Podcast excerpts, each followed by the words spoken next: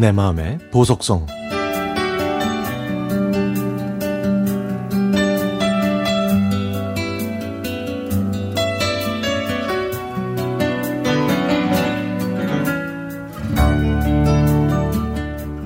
제가 청춘이었던 시절의 연애는 조금은 서투르고 촌스럽기까지 했습니다.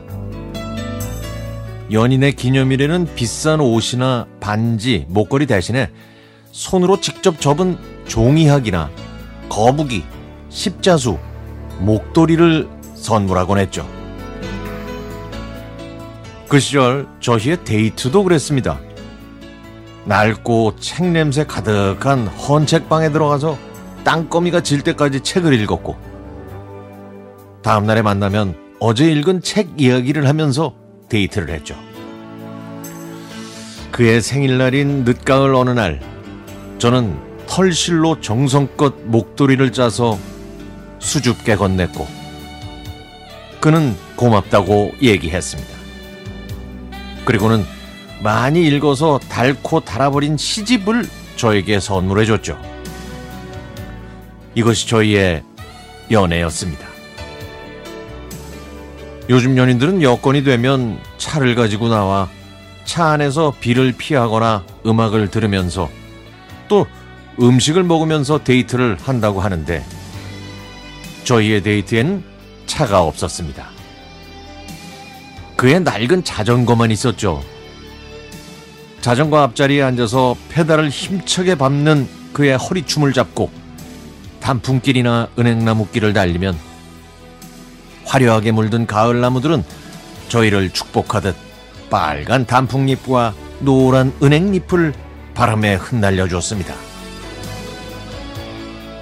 저는 그 풍경이 마치 영화 속 한 장면 같아서 정말 좋아했죠.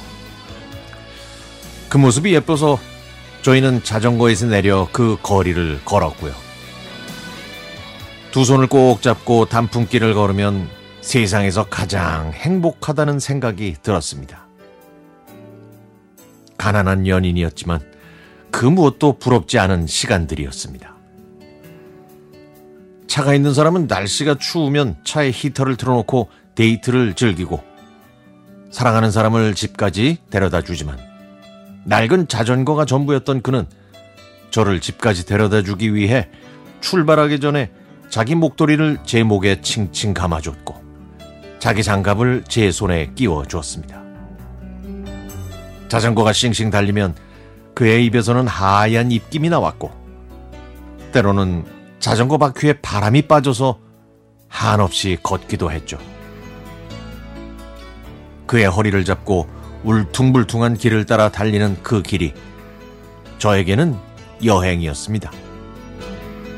자전거 뒷자리에 앉아서 봄에 피는 꽃을 보고 여름의 신록을 보고 가을에 물든 물 보면서 저희는 둘만의 데이트 더 크게는 아름다운 자연과의 데이트를 했던 것 같습니다. 저는 자전거 데이트 덕분에 그 시절 그의 온기와 그와 함께한 사계절을 똑똑히 기억하고 있습니다. 지나고 보니 조금 불편했던 그 시절의 가난한 데이트가 저에게는 축복이었네요. 지금은 헤어져서 각자의 길을 가고 있지만 낡은 자전거만 보면 그 시절이 생각나는 건 어쩔 수가 없습니다. 아마 가난했기 때문에 그런 아름다운 추억을 간직하게 됐는지도 모르죠.